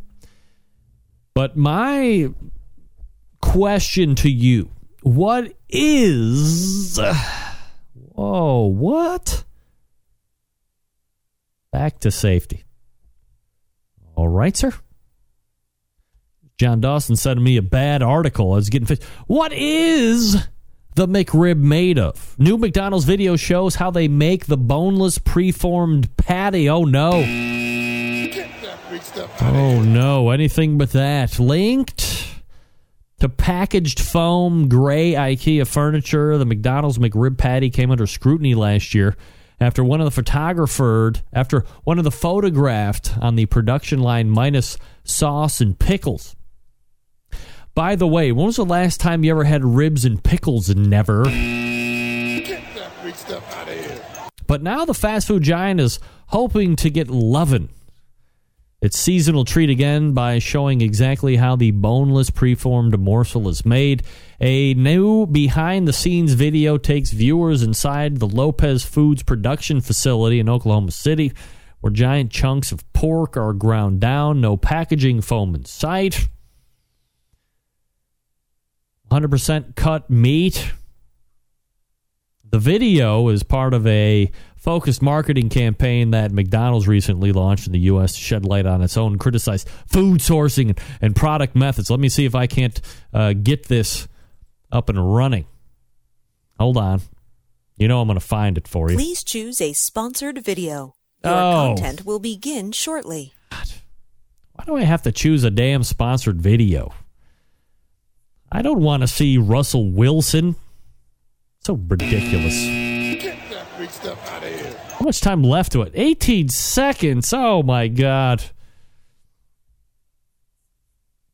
I don't think Russell Wilson is worried about the bronze shaver. That's just me. Maybe maybe I'm wrong. As soon as this is done, I'm not I'm sparing you the shaving video that I'm watching just right here. Wow. Give me a break. Ugh. Good sweet Mike. All right, here we go.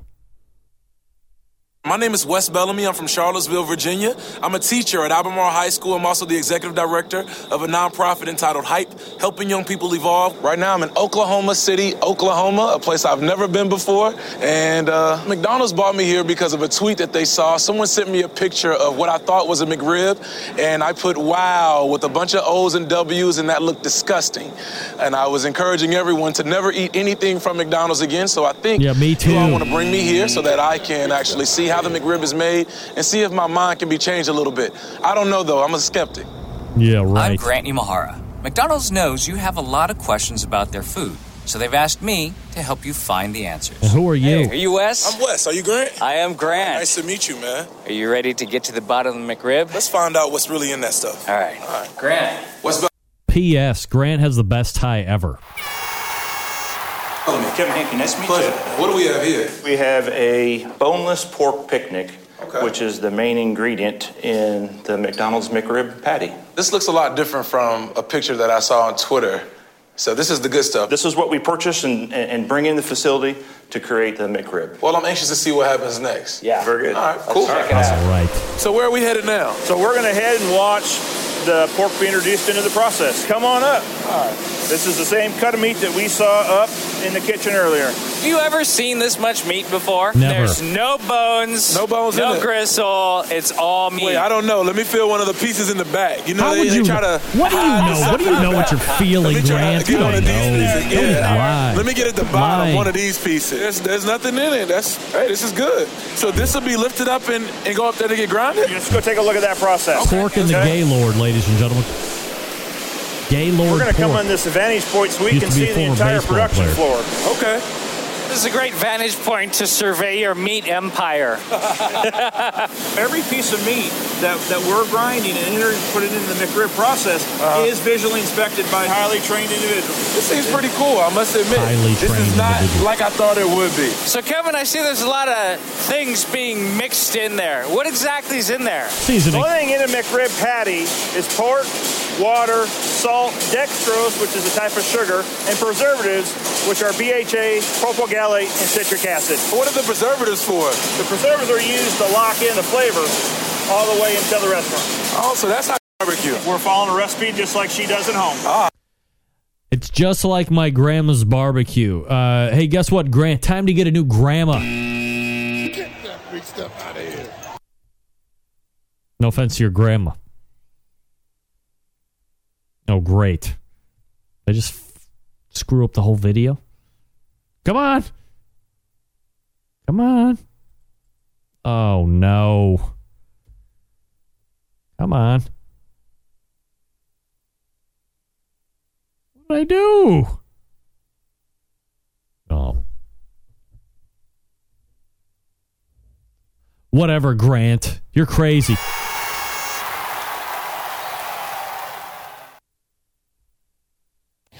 P.S. I'm not kidding. Time to get a new grandmother. Folks, if you didn't know by now, Big Poppa Smokers is the one stop shop for anyone interested in barbecue, featuring a comprehensive selection of all American made grills, spices, sauces, accessories, even a kit that gives you everything you need to make a world class smoker out of a 55 gallon drum. Big Poppa Smokers has made a name for itself by making award winning line of championship rubs. The rubs have won almost every major competition barbecue event, including the 2012 and 2013 World Series of Barbecue in Kansas City, the 2012 and 14 Jack Daniels Invitational, the 2013 Kingsford Challenge, 2014 Houston Livestock and Rodeo, and many more to come. BPS also banded together with fellow California based barbecue rub company Simply Marvelous Barbecue to form what has now become known as the West Coast Offense. Defying conventional wisdom, these two California based rub makers have cornered the market on competitive barbecue and begun to redefine the flavor profile that competitive cooks from across the country have begun to aim for. They've even created two of their own unique competitions King of the Smoker, which brings the best of the best in the barbecue world head to head in a back to basics competition. King of the Smoker unique in the fact that contestants may not use any electrical devices such as pellet cookers or pit minders. Contestants are just allowed to use charcoal, wood, and their wits to win one of the most high stake barbecue competitions around. The other competition that BPS has started is known as the Guinea Pig, which is a cost controlled competition that helps to bring in newcomers to the competitive barbecue world. It also features prize distribution all the way down to 10th place in each category, which helps provide incentive to get new competition to get new competitors into the barbecue world. On top of all of that, Big Poppa Smokers created the unique band, uh, brand ambassador program called the BPS Elite Team, featuring 15 of the best competition teams in the country, working together to promote camaraderie, competition barbecue, and to benefit children's charities across the U.S. Keep in mind that Big Poppa Smokers has been able to do all this with only four years of being in business turning the competition barbecue world on its head, creating their own unique competition. becoming a staple of a nationwide barbecue restaurant chain, and benefiting children's charities across the U.S. Just the beginning for Big Poppa Smokers. Of course, the website, bigpoppasmokers.com. That's bigpoppasmokers.com. Chad Ward from Whiskey Bent Barbecue right after this. Stick around. We'll be right back.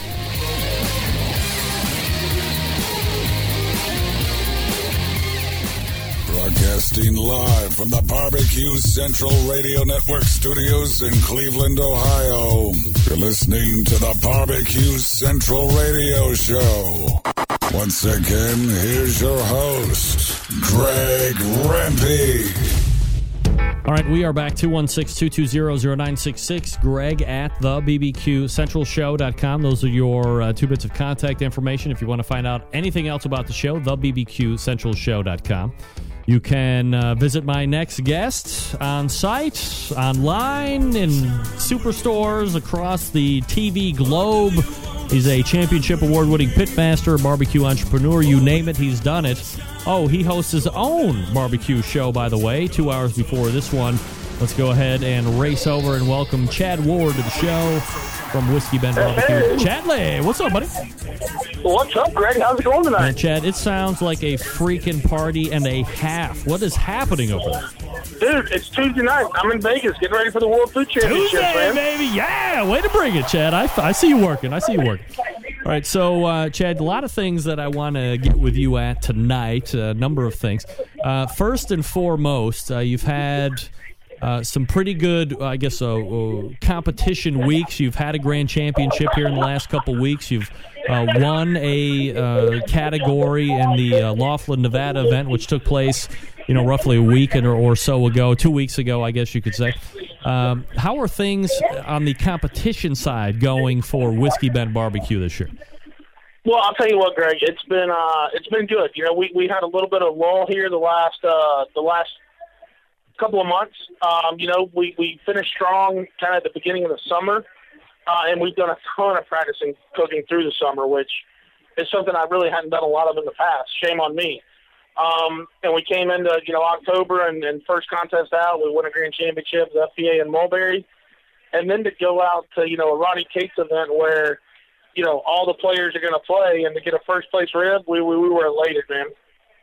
Chad, let me ask you something. You know, you're talking about where all the players play. Certainly, no bigger player at the moment, no how to cook or team at the moment than Darren Warth of Iowa Smokey D's, who wins the Jack Daniels, turns around, then wins again. Laughlin uh, has talked about uh, you know a number of other things and having a great year again. He's been doing it 12, 13 years. You know, somebody who's in the competition world as you are, you know, newish compared to Darren. How do you view what he's doing this year, especially here over the last two, three weeks? I, I think it's. I mean, I think it's something epic. I mean, to be you know, to me, I compare it almost to what Tuffy did last year. Um, you know, with the with the Royal, and then turn around and winning the Jack. Um, you know, to look at what Darren does. Uh, you know, you know they, they have the restaurants, uh, but they're still out running a hell of a schedule. And to win the Jack, and then you know, fly cross country, get this house in Arizona by himself, didn't have Sherry with him, and uh, and pull down there and, and take you know overall grand. You know, it was. I mean, it's amazing. I mean, the guy's a heck of a cook and an even better guy. Um, you know, got to spend a lot of time with him, and, and I'm probably gonna. Uh, I'm probably gonna polish him up here a little bit because I think he may have some videos from uh, from the uh, post celebrations on Saturday night, if you will. Um, so Darren Warth is my number one barbecue guy forever. Beauty. Yeah, he's a classic. Great guy. Let me ask you something, Chad. But, but, but you, yeah. you, you know what I find is kind of unique about Darren too is he he's never that guy that you know when you see him at a contest he's always smiling he's always loosey goosey. You know he he's not a guy that's that's intense locks himself in his trailer or his ten by ten. You know he, he's out there having a good time, but what he's doing with flavors and and obviously you know he's cooking everything on point every time. Uh, you know he he's got the playbook. Chad, as somebody who is out there, you know, that does the competition scene like you do, uh, when you see uh, him able to pull off cooks as, as he is, you know, what do you look at as far as, you know, what is he doing that I might be able to implement, or uh, what do you think? I guess maybe a better question is, what do you think that uh, that he is doing now that is setting him apart to stand out right now? Well, well, Greg, if I knew what he was doing, Yeah. I, I would share. I would share it on the show. Yeah, right, ladies. I mean, we're we're, we're we're we're all about boning up the centralites with as much information as possible. Um, I, I, I couldn't tell you what it is, but obviously it's something that's differentiating his food because not, not only you know does he go, you know, Ronnie Cates flies in certified judges from all over the country. You know, so to win that contest, it means you have a flavor profile that that, that pleases all palates, right? Yep. And then at the Jack, you know, you've got the certified judges, but you've also got that little bit of celebrity judge crapshoot. But they're also they like his flavor, they like his tenderness. So obviously, what, what whatever he's doing and the program they're running, um, you know, if he wants to write it on a sheet of paper and, and, and you know drop it somewhere in my proximity, I'd love to have it. You know, one of the things that I heard because I did have Darren, I also had Mike Richter, who was uh, grand champion, who had won uh, uh, Southern Ohio the week before as well. Uh, both cooking their asses off currently, having great years. Is they both seem to notice a a noticeable presence of cooks in the judges' tent, where perhaps in years past, especially and obviously we're talking about the Jack here, but in years past you had seen bloggers and celebrities and cooks that you would see on television, normal people that you wouldn't see in the judges or uh, that you wouldn't see in a normal uh, judges' tent uh, weekend weekend out.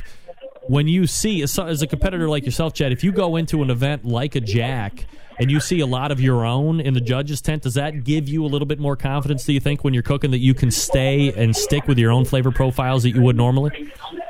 I, I think so. I think it does, Greg, because you know you sit there and you know, hey, you know th- th- these guys have walked you know a mile in my shoes. They understand, you know what it's about. You know what what, what flavors we're all cooking towards.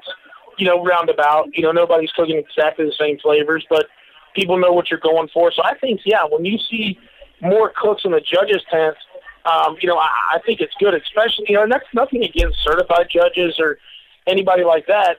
Um, but I, I but I, I kind of get excited when I see more cook teams in the judges' tent because, you know, they know what it's like. I think I think that's the type of judge that's that's willing to start at a nine in KCBS and work down instead of uh, you know s- some judges that have never you know picked up a spatula or a tong in their life or or cooked a wagyu brisket. Um, you know that, that that that maybe they started at seven and you got to earn it up. Um, you know, so so no, I I like the presence of more cook teams in the judges tent. Uh, Chad Ward, Whiskey Bent Barbecue, is my guest. Uh, Chad, let me ask you one more thing about Darren here, then we'll uh, move on to other things. As far as doing a jack with his normal partner, Sherry, his wife, and then, as you said, rock starring out to Arizona, doing the cook himself, you know, as someone who is used to cooking with a team, as you are with Whiskey Bent Barbecue, what kind of a dynamic is it? Maybe you've experienced it yourself, where you have a team normally, and then on any given weekend you're off kind of on your own and you're the guy you got to do all the prep you got to do all the cooking you got to make sure all the flavor profiles are on point uh, does it almost make you have to hone in more on what you're doing when you're by yourself than with a team Yes, I mean, I mean, to to me, I've I don't think I've ever cooked a contest by myself. Now, you know, my my normal team's usually two to five guys. Um, now, I, I've cooked a lot of a two guy contests. You know, whether it be me and Jared, me and Matt, um, you know, me and Timmy. But you know, yes, when you don't like like we cook. I mean, I will definitely say we cook our best when the most whiskey done bodies are there because it's just another set or two of eyes that are looking at things. We can divvy up tasks better to where our focus is on certain things. So yeah, for for Dan and Sherry to, to cook together as long as they have, you know, and obviously be in lockstep for him to you know not have her at you know out there at Ronnie Cake's Laughlin at the USA Barbecue Championships, you know, yeah, and, and still be able to pull off a grand championship. There's a lot to be said about that because you know you you do kind of fall into those those habits when you have your team and your your your folks around you that um when they're not there, it's like, well, it's either going to happen. I'm either going to do it or it's not going to get done. Uh, Chad Ward, Whiskey Bent Barbecue, my guest. Uh, Chad, let me ask you something. In regards to flavor profiles that you are seeing, uh, you've competed out there in the Southeast, you've made your way across West this year. A lot of talk being bantered about with the Big Poppa Smokers and the uh, the Steph Franklin uh, simply marvelous uh, barbecue rubs, better known as the West Coast offense. You know, is that something that you are seeing predominantly in uh, in a lot of teams anymore, or do you still see a lot of the same old guard with the smoking guns and the uh, and the uh, blues hog stuff? What are you seeing right now that's winning and and people are using? Well, I, I, will tell you, you know, a couple things that, that we have done is um, for probably the second time in our career, you know, and I love Bill Arnold to death. I think Bill is one of the best best, best ambassadors for barbecue ever. Um, we're, we're running a blues hog free sauce. Um, you know, it, it, it's it's it's really down the middle. Um, it's something that we're we're making ourselves, which which is kind of cool. You know, I always kind of went from the school of, you know, hey, there's there's guys out there making sauces that are putting a lot more time and money into this than I am. You know, let's find what we think works. You know, combine a couple things add our own spin or two and go with it. But you know, we kind of got in the meat lab this summer and, uh, and and started doing our own sauce, uh, you know, from scratch. And it seems to be everything we want it to be. It's it's kind of right down the middle. Um, and we did a lot of that on the rub side. So we are using some commercial things, but for the first time, I would say we're probably using more of our own recipes and formulas from scratch than we ever have. And, and I think what it's allowing us to do is to have a little bit of a flavor profile that you know whether we go to the West Coast, you know whether we stay down in the Southeast, you know, you know obviously next year I plan on cooking probably the heaviest schedule I've cooked, you know somewhere around 26 to 32 contests, and and in preparing for that I really wanted to have something that I think can score across the country like all the great cooks do, like Tim Grant, like Darren, like Donnie Bray. You know those guys jump state to state every week, and they're not changing their flavor profiles. They just have something that works across the country.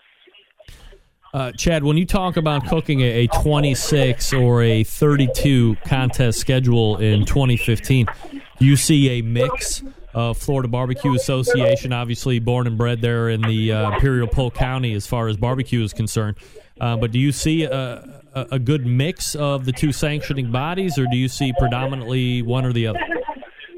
First off, Greg, uh, give yourself a Timble or a woot or whatever you call that sound effect for mentioning the Imperial Polk County. Come on, cool I, on. uh, I appreciate that, baby. Come on. And uh, I, I, I tell you, I, I think you know, let, let's say if we go 26 contests, my preference would be about.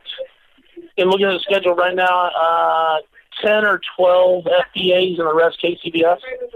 Um, ju- just because, I mean, you know, one of the things for me with, I'm sure we'll talk about it here in a bit with uh, with the business, the smoker line, and and some of those things. it- It's important for me to go out and and see other folks in other parts of the country.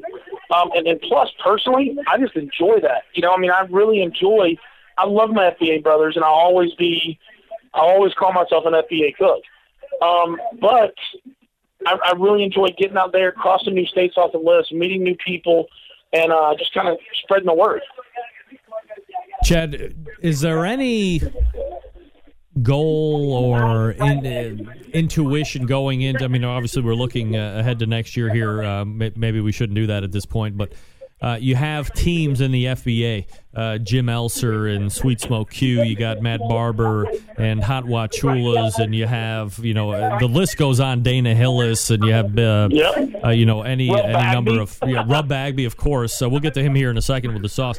But you have you know let's say uh, fifteen uh, top FBA cooks that seem to be vying for a team of the year each and every year here over the last five, six, seven years. Uh, well, pretty much ever since Kevin Bevington decided to get out of FBA and let other people win. Holla, Kevin. Yeah. Um, But you, Exactly. you know, you have Rub and you have all these other teams that I mentioned. Uh, Would you like to see uh, Whiskey Bent Barbecue vying for an FBA Team of the Year on top of doing some of the other KCBS stuff as well? I have absolutely no desire in the current format to chase the FBA Team of the Year. Really? Um, Whoa! Not, not at all. Um, and, and, and the, you know, if if the if the new board that's coming in next year, you know, wants to look at something similar to the KCBS, where you know you, you take the top ten contest, you know, et cetera, that's something I would definitely entertain. But and and that's to take nothing from Matt, Jim, Dana, Rub, any of those guys that have won Team of the Year since I've been around. But to me, I wouldn't be able to cook any KCBS, or maybe one, two, or three because you have to run that FBA circuit to even have a chance at Team of the Year. And not only do you have to run the circuit, you got to be cooking really well. So to me, I just don't have any desire to cook 28, 32 FBA contests. If I cook that many contests, I want to split it up. I want to see different parts of the country. I want to meet new people. Um, so yeah, I have absolutely, if I could say, I have negative 10% desire to win FBA Team of the Year in the current format. Wow, Chad Ward, uh, Whiskey Bent Barbecue, uh, joining us here on the show. Um, all right, Chad. So fair enough uh, as far as uh, Team of the Year concerned is for FBA. Now, uh, let me talk to you quickly about uh, Rub and specifically his sauce, which I mean I can't remember a sauce, barbecue sauce, that has hit the market and that has not only gotten legs and started to walk at a mild rate, this shit has gotten down and done Carl Lewis style sprinting across competition circuits. Uh, from from your perspective uh, as a competitive cook and you know, someone who doesn't really have a dog in the fight of uh, barbecue sauce at this point, what do you think is is winning for Rub? Why do you think his sauce is going over so well so quick? Well, you know, you know, Rob Bagby has a kind of a mantra that you know it's something that sticks in my mind from what he told me seven years ago, and that is I try to cook the best average barbecue, which means he he, he tries to cook it. It's got to be perfectly cooked from a tenderness point of view, right? But his flavor profiles he tries to keep right down the middle of the road not too sweet, not too spicy, not too savory, just a very good barbecue flavor. And I think Rub, you know, paid homage to his own advice. And when you taste that Swamp Boys sauce, it's that. It's just a all around good barbecue sauce. Plus, I mean, you don't cook seven years and win 45, 50 grand championships and won pork at the jack and, and those kind of things with, without knowing what scores. And I think Rub really put his best foot forward to take his sauce that he was winning with, put it put it in a bottle to where you don't have to dodge or you don't have to do this. You can take it right out of the jar um, and, and do well with it. I mean, I'll, I'll go ahead and let the let the bug out right now. I mean, first place ribs last week in Laughlin, right out of the bottle, out of the bottle into a pot, heat it up on the smoker, right on the ribs, done. No way. Yep. Wow. This is uh, this is like you're not the only one that said this here over the last couple weeks. It's it's stuff that you don't have to doctor. You can put right out of the bottle, and boom, you're going to be uh, potential. Well, assuming you're doing your part on the cooking process, sure. Uh, sure. This is going to really help you uh, reap the rewards at the end process. Yeah, no, no. I mean, I mean, Rub's done a great job. It is a really, really solid sauce. Uh, Chad Ward joining me here on the show. Chad, uh, I, I, I, hate to even impress that I might be able to try and hold you over for another segment, but are you uh, you willing to hold over for seven, eight minutes? Actually, you know what, Greg? I think we're going to do it because I'm sitting here at the D in Vegas. The bartender just said, "Are you on the Greg Rempe Barbecue Radio Show?" I said, "Yes." He's comping me a double whiskey. So, all right. you. You, hey, you, you, you, hey, you pay for your time. I'm going to hand this bartender a nice hefty tip. Yep. And uh, I'm going to get a double whiskey, and we'll go from here. All right, fair enough. Chad Ward, uh, gracious to uh, hang with me through another segment here. Uh, I'm going to talk to you quickly about Fast Eddie's by Cookshack, a pellet grill that is a smoker and a grill all in one. If It's stainless steel, 100% wood burning, pellet fired cooker that uses direct and indirect heat up to 800 degrees. It's the only pellet grill on the market that uses charbroil technology. It features electronically controlled temperature to eliminate large heat fluctuations that drink and try meat. A pellet grill can barbecue, grill, bake, roast, sear, smoke. Cookshack has two models of pellet grills to choose from. The PG1000 features a fully insulated double-walled roll hood for superior heat retention, fuel savings, and maximum cooking performance. The PG500 features a two-way swing lid and utensil holder. Now listen to me. The PG500 and 1000 have many great features, including 784 square inches of cooking space, easy side loading pellet hopper, fully automated wood pellet feeding system, stainless steel cooking grate on the direct zone side that produces killer sear marks, nickel plated grills on the indirect and top rack, strip bucket, pellet ashtray, 100% stainless steel construction, warming drawer, 40 pounds of Cookshack hickory pellets, and a 30-day money-back guarantee. It's a versatile pellet cooker that adds full flavor to your recipes, including fajitas, ribs, chicken, steaks, desserts, sides, and large cuts of meat. It can do it all, including cold smoky. Grilling with wood pellets penetrates the food with an intense smoky flavor. Check that out. And when you cook with wood pellets, the fuel is consistent and the smoke more flavorful. For recipes and how to videos, check out the Cookshack's YouTube channel. For more information, you can find their website devoted just to pellet grills at pelletcooker.com, or you can call them at 800 423 0698. That's 800 423 0698, or visit cookshack.com. That's Cookshack, proud sponsor of this show, and happy to have them. Uh, we're back here in just a few seconds with Chad Ward, Whiskey Bent Barbecue Pitmaster. You're listening and watching the Barbecue Central show right here on the Barbecue Central Radio Network.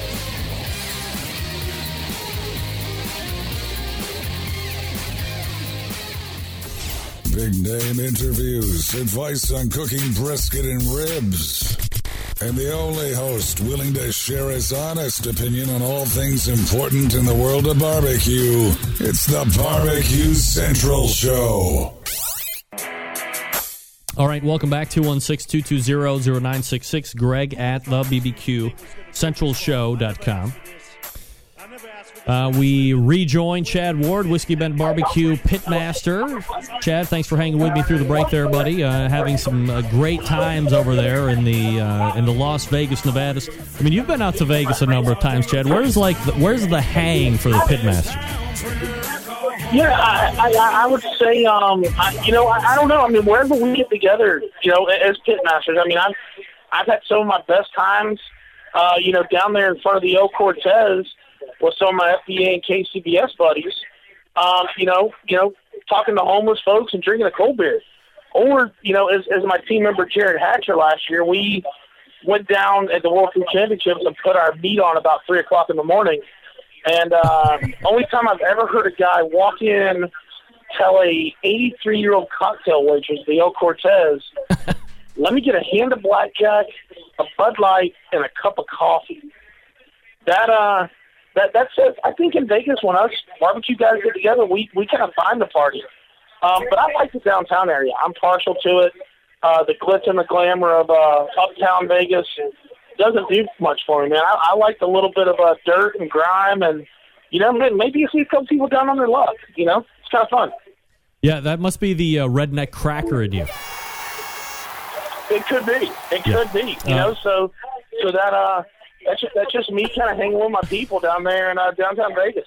Chad, let me ask you something. You've uh, seen some time uh, recently over the last couple seasons with one Danielle Dimovski of Diva Q on the show Barbecue Crawl, which obviously is doing uh, seismically well in Canada and doing just as equally well here in the United States of America. Uh, as someone who has seen, uh, you know, the other side of that show being a guest, you know, what do you like about barbecue crawl and, and I guess what are some of the, the top experiences that you have had being a part of that show in some form or fashion? You know, I, I one I think the show. You know, one I mean, you got to start with the host. I mean, Danielle's a, a very you know endearing person. She's she's one of those people that you know she she's just a, a really really good person, and you know I, I enjoy spending time with her. And you know when I look at the show, what I think's good about it is it's something folks can relate to. You know, in their travels, they can go try you know barbecue at this joint. They get a look at what competitions are. They get to you know do some character development and meet some new folks each episode, and to, and to be invited to come back and do a second season or a second episode with Danielle during her third season. You know, I was really excited. We we went to Greenville, South Carolina, and and we had a blast. And then you know we got to spend some time together there in Laughlin, and then uh, we'll also be together at the World Food Championships. So, you know, and, and the other thing she has, she has an outstanding crew. Um, the crew, you know, th- those they've been with her since season one. A lot of chemistry there. Um, you know that they they really know each other. You know, when it comes to Angie, Emily, Andy, all the rest of the guys. You know, and, and so I think that helps make a good show too. Having done a couple TV shows, you know, it's if that crew's got chemistry, especially when it comes to the host and the talent, um, I think it just makes a lot better show overall. Uh, Chad, you have uh, you know seen the show shot raw. You've seen the show as it finishes. Uh, in any reality reality TV show, uh, how true does barbecue crawl hold to the raw versus what you see on a finished product on any night? Um, I, I will tell you right now. I mean, if I had to rate barbecue crawl from one to ten, uh, one being, you know, fabricated, ten being as real as it gets, I've got to give it a nine point eight or nine point nine. Wow. And yeah, and, and, and, and the reason I say that is, you know, just because you know you flub a word or something, they may say, "Hey, Chad, can you say that again?" Um, you know, and after a couple of whiskeys, Greg, I've been known to flub a word or two. Um, Yep. So yeah, if they, if they ask you to re-say something, no, no big deal. So that's the only reason I'm knocking the tenth or two tenths of the point on the reality factor. But no, I mean, I mean, it, it's really, you know, having been part of it, uh, you know, being part of getting the, being part of the the real footage, and then seeing what it gets cut down to in the show. Um, they they are definitely, uh, you know, excuse my '90s reference, but they keeping it real, Greg. So here's the thing, right? Uh, few people have, well, there's a lot of people that have probably seen the show and they see Danielle be Danielle on the show. And they've never met her in person. They've never had the opportunity to chat with her, interact with her on uh, barbecue forums, through the internet, or, or what have you. Um, I have, like, as I've said before in many conversations uh, that I've had with Danielle, we kind of came up at the same time. Uh, she had a, a a true vision on what she wanted to do, and, and you know she's there. She's accomplishing everything that she wants to. But I think the important thing is to mention, as far as barbecue crawl is, what you see with Danielle on the camera, she is the exact same person that you would find at a bar somewhere else with no cameras around that you find on that camera, right? Absolutely, a lot of uh, just very genuine. You know, and, and, and you're right. She she doesn't put on or act different in front of the cameras. You know, she's always been one of those people that what you see is what you get. Um, if you like it, great. If you don't, you're entitled to your opinion. And uh, I, I think people like that, you know, they sell when it comes because, you know, I mean, that's what people want. People don't want, you know, someone that's that's one face on camera and an- another face off person. I mean, that's that's not cool. Um, you know, but but at the same time, when you talk about something like that, let's talk about you know Myron Mixon. You know, I had, had the chance to hang out with him and Michael a little bit at the Pig Jig this past weekend, and uh, you know, My- Myron, you know, on from that point of view on TV, comes off as a bit of a hard ass and Yeah. this and that. I'll tell you what, man, I saw a line of a hundred people at the Pig th- this past weekend. Myron signed every autograph, took every picture, you know, did everything, drank a couple of Crown Royals with the guy. Um, you know, he, he, he, he's a, a very genuine person. He just found a way to build a brand and build a presence on that show that he's been able to cash in on. So, you know, to, to me, there's a couple different ways to look at it. Um, but when it comes to Danielle, she, she's very true to who she is. And I think just knowing Danielle, you know, closely as really good friends, I think if she was any other way, she wouldn't really be able to live with herself. Yeah, no, I absolutely agree. Uh, Chad Ward, Whiskey Bent Barbecue, Pitmaster, joining us here on the show. Chad, let me ask you something. We're going to diverge here just for a second, so indulge me if you don't mind. Uh, you also, uh, aside from the Pitmaster stuff, aside from uh, doing the day job that I have as well, aside from uh, you know all this other stuff that you have going in, you're now a barbecue business entrepreneur with the store. Uh, I'm assuming that's where the, the show is done from each and every week as well. Uh, how have you found, you know, the bar, the Whiskey Bent Barbecue store, and uh, from from open to where you're at today? Uh, has it met expectation? Has it exceeded expectation? What's it like to be in the business of barbecue? You know, Greg, um, you know, Whiskey Bent Barbecue Supply was started uh, last September. So we're, you know, about 13 months in, about 13 and a half months in. Um, and, and, and we are about 35% ahead of our business plan, which is something I, I, you know, am really surprised by. You know, we decided we really wanted to focus on the brick and mortars uh, the first 12 to 18 months of the, I mean, we have the online store. We're doing a, a brisk online business. Um, but what you'll see in 2015 is we're really, really going to push the online business. We uh, we're going to go out and we're going to have five or six uh, what we're going to call platinum sponsor teams. Uh, you know, guys that are that are real movers and shakers in the industry. Uh, we're going to have a line of, of gold level teams and a line of silver silver level teams. Um, and we're going to really try to spread the word. But for me, it's been great. You know, the brick and mortar store. You know, I travel a lot to the day job, cook a lot of contests, but I love being able to. You know, every time I can get in there, go in. You know, talk to folks. And and one thing I'll tell you that's amazing is in the little bit over a year that we've been open, we have an 85% customer return rate. Wow. Pe- pe- people come in, buy something, they enjoy the service they get, and it's just not me. I got to thank my wife Nicole. I got to thank Danny, Timmy, Griff, all the folks that work there also because you know I can't be there every second of every day, but they take such good care of the store and, and have such a pride and ownership in it that um, that that's what's really leading to our success. What do you see as a as a, a store owner now? Uh, products that are popular, or perhaps even products that you are being introduced to that maybe we don't have a, a beat on at the moment that you might think are going to be stars here in the upcoming future.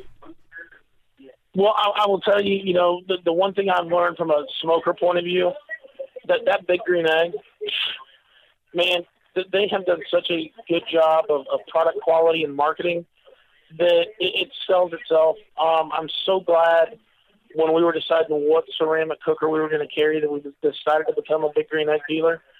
Um, they're, they're kind of cultish, if you will. Yeah. Um, but but love all of our big green egg customers. When it comes to product, you know, we were talking about Bill Arnold and Blues Hog earlier. One thing I believe when we started Whiskey Bent Barbecue Supply is I'm not going to ask you to hand over your hard-earned ducats without you being able to taste the sauce and the rub. So every rub that's for sale in our store, there's an open sample. Every sauce that's available in our store, there's an open sample. And I'll tell you what, anybody that takes a sample of Blues Hog Original, I don't think I've ever had somebody taste Blues Hog and not buy at least a pint of it. Really? Um, yeah, and I'll tell you another sauce like that that really sells once people taste it, and that's Craig's sauce. Yeah. Craig Sharry, they're out of Oh, Texas. so good. People, yeah, So good. Oh, dude. I, have a, I have at least six households that come in and buy a gallon about every three months because it's the only thing their kids will eat with their chicken nuggets or their chicken tenders. And- Uh, maybe, and that's maybe, cool. maybe I'm diverging here just a little bit, but Craig Sharry is like one of the most recognized slash unrecognized stars of the barbecue industry with his products, starting out with the Texas pepper jellies. But oh wait, hold on a second. Aside from great products, this guy could cook you under the table in Oh, yeah. KCBS I mean, the- and the- in the Yeah, IBC. the- the I mean, guy- he's crazy. The guy qual- he qualified for the Jack in what March of this year. Yeah, crazy. With seven wins. Yeah. I mean, he is an absolute star on the Pitmaster circuit, but his products are second to none. No, so. I, I completely agree. And you know, and, and personally, me and Craig have always had a great relationship. He was uh, the second sponsor I ever had after I won my first Grand Championship. I, I sent him an email, told him I was using, you know, three of his three of his Rib Candy products, and uh, and when we, you know, when I when I started the store, uh, PO number two was sent to Craig Sharry. PO number one was sent to Ethereum over at Cosmos because those are two guys that you know, from from when I got started that uh, had supported me, and when I decided to become more of a barbecue entrepreneur, I've got to support them. Um, but no, you know, Craig's products are great. Another one that we brought in the store here recently over the last three or four months is uh, Chris Capell's Dizzy Pig products. Yeah. And, and, and, and while they're a little higher price point, what I am finding is once people taste them and once people understand the quality and the all natural flavors, Yep. that, that, that, that, that, that's what they want to go with, what they have to go with. Chris Capell's products have been out since I even before I even got into barbecue hosting of any form or fashion. I mean, ten years, eleven years, twelve years. I mean, these are tried and true products. No, I, I I agree, but I'm just saying for us, in opening the store, I was a little worried about the price point. Yeah. Um, but but bringing it in and bringing in the full line of Dizzy Pig products, one of the best decisions we've made because one thing that I try to do is I try to bring in three new brands every month. Wow. Um, you know, th- things that move well, you know, we're obviously going to keep on the shelf and expand shelf space. Uh, things that don't move so well, maybe they kind of, you know, fade off. And, and but we're trying to bring in three new brands at, at least every month. Uh, Chad, you're at Las Vegas right now. You're gearing up for the World Food Championships. Uh, this thing has grown by leaps and bounds each and every year of its existence. What are you expecting for World Food Championships this year? I'm, I'm expecting it's going to be a large time. Uh, I think we're probably going to see more. You know, they had to cap the barbecue field because of the the, the the size of the space. But I think in the ancillaries, you know, the other categories, we're going to see record turnout. And I think it's going to be an all around good time. And I'm super stoked that next year the World Food Championship is going to be in my backyard over in Kissimmee, Florida. Absolutely. Boom. Let me ask you something. Do you see a almost all barbecue finale like you saw last year? Yeah, I, I think so, Greg. Just because, you know, first off, you know, that there's so many contests you can show up at, and you know, if you do the anything but that's dessert or that's bacon, that's a bacon qualifier. If you do the dessert, that's a dessert qualifier. Obviously, if you win the barbecue contest, that's a barbecue qualifier. So I just think power in numbers you know, there's more barbecue guys getting a chance to qualify for the World Foods. So yeah, I would not be surprised to see two or three barbecue guys at that final table this year. Uh, in the end, would it be justification? I mean, it came so close last year to having the barbecue segment of the World Food Championships win, and obviously there was a little controversy that surrounded it as far as wait times and so on and so forth. But uh, do you think that this year the actual barbecue segment pushes over the top and wins uh, World Food Championships? I do. I do. I, I really think so because I think here's the one thing I look at, Greg. Look at all those other segments. None of them compete as regularly as we do. You know, I mean, the, the teams that are out there at the World Foods are teams that are at least cooking 10 times a year, probably. So I, I don't think, you know, Seafood Susie is down there, you know, cooking the, you know, cooking the salmon roundup down the street 10, 12 times a year. So, so I, I just think as barbecue competitors, it's in our blood to line up across the table from somebody and try to just outcook them. So no, I think this is the year that we won't lose to a cupcake, a carrot cake, you know, a cheesecake. You know, I, I think this is the year for barbecue to shine. Chad Ward is the pitmaster of Whiskey Bent Barbecue, pitmaster of, or the uh, owner of Whiskey Bent Barbecue Supply. Uh, Chad, do you have a, a, website for the supply store? Of course I do, Greg. I would be irresponsible if I didn't. All right, Folks go ahead. Go over to whiskeyBentBBQSupply.com.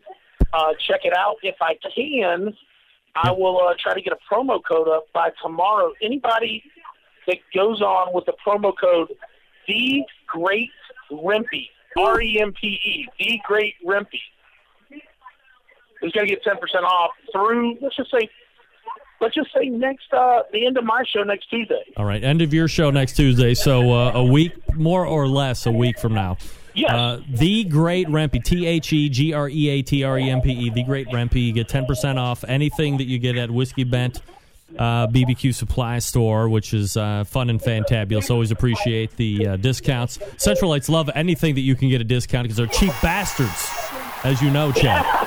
Uh, Chad, hey, man, hey. Yeah, Dude, dude, the Central the Centralites are still living like it when the 2008 recession. I can dig that. That's I right. Can dig that. That's right. No doubt about it. Uh, Chad, good luck in uh, Vegas. Uh, we'll hope to get a recap from you, and as always, continued success. We'll talk to you soon, buddy. Hey, and Greg, one last thing. Yep. Thank you so much for convincing me to come over to the OutdoorCookingChannel.com. I'm having a ball with the show over there. I love the video. I'm getting all kinds of comments on the quality. Yep. Thanks to Kevin Bevington Yeah. for giving both of us this great format. Uh, but thanks again, brother. Always good to talk to you, Greg. All right, man. There he is, Chad Ward, Whiskey Bent Barbecue, getting ready to try his hand over at the World Food Championships this uh, weekend. He's locked and loaded, man. Yeah, man. Yeah. All right. Chad Ward, Whiskey Bent Barbecue. A lot of different things that you can react to. Love to get your reactions through email and so forth. Uh, he thinks that this is the year that the uh, barbecue segment of the World Food Championships is actually going to push over and uh, take it all. I don't necessarily not agree with that. I think he's right on the money on that.